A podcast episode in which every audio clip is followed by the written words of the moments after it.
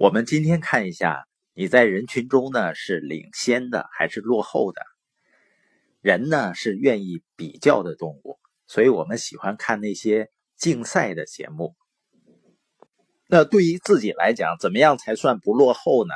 通常我们凭感觉啊，就觉得自己如果在平均水准以上，就不落后了。那这个感觉呢是有偏差的，为什么呢？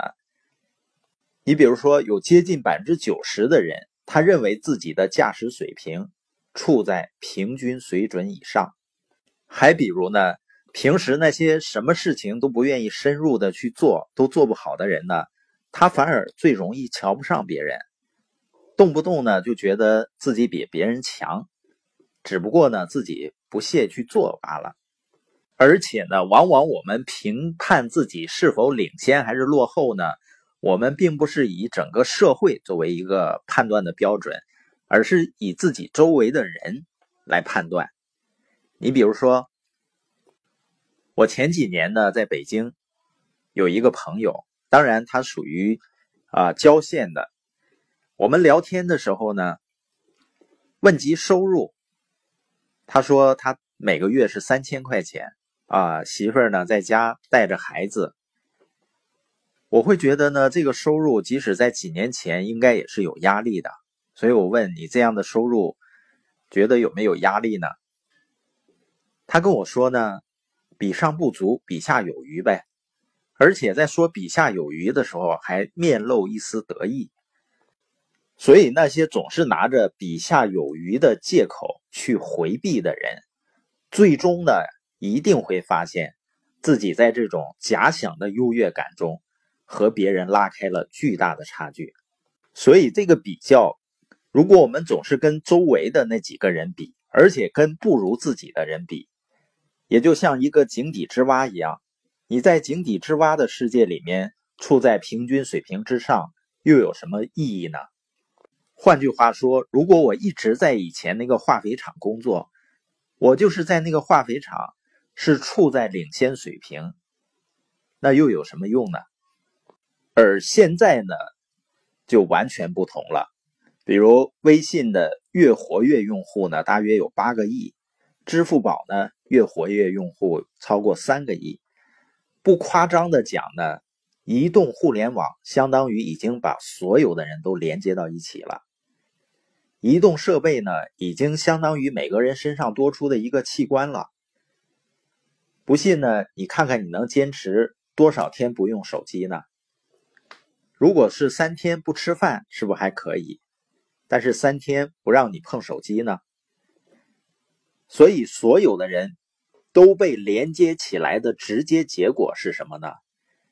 就是我们所能感知的世界不再仅仅局限于我们的周围了，而是呢，我们每个人都已经尽可能的感知到这个世界的全部。不管那个感知是肤浅的还是深刻的，那这种感知范围的变化会让每个人产生不同的心理变化。一方面呢，你能看到更多的比自己更优秀的人，然后意识到自己和他们的差距。那对于一些人来说呢，这是一种正向的激励，因为这么多人在自己面前这么优秀，那自己呢还有很多空间可以提升。而且呢，自己可以更加明确努力的方向和目标，而对另外一些人呢，反而成为打击他们自信心的对比。他会觉得呢，那么多人比我优秀，哎呀，自己不行了。还有一方面呢，你也可以看到很多不如你的人。那对于那些喜欢比下有余的人来说，就是福音了。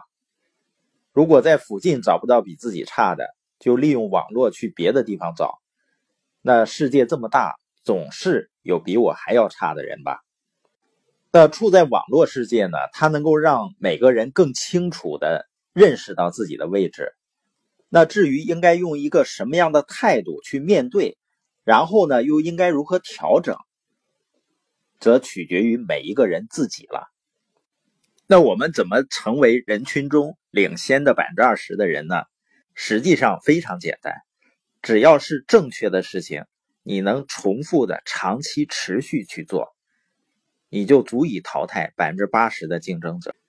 你比如说，我们反复强调的建立社群，你只要坚持每天去花很少的时间，很简单的去引流，然后交流，持续的去做，你很快，你的人脉资源上就已经超过这个世界上百分之八十的人了。而且呢，这还是很保守的估计。不信的话，你看看周围有多少人还记得自己新年许下的愿望呢？而且，甚至你不一定要做的足够好，你只需要不停的向前走，只要方向正确，哪怕你做的很糟糕，因为任何值得你做的事情，都值得你先把它做的很糟糕。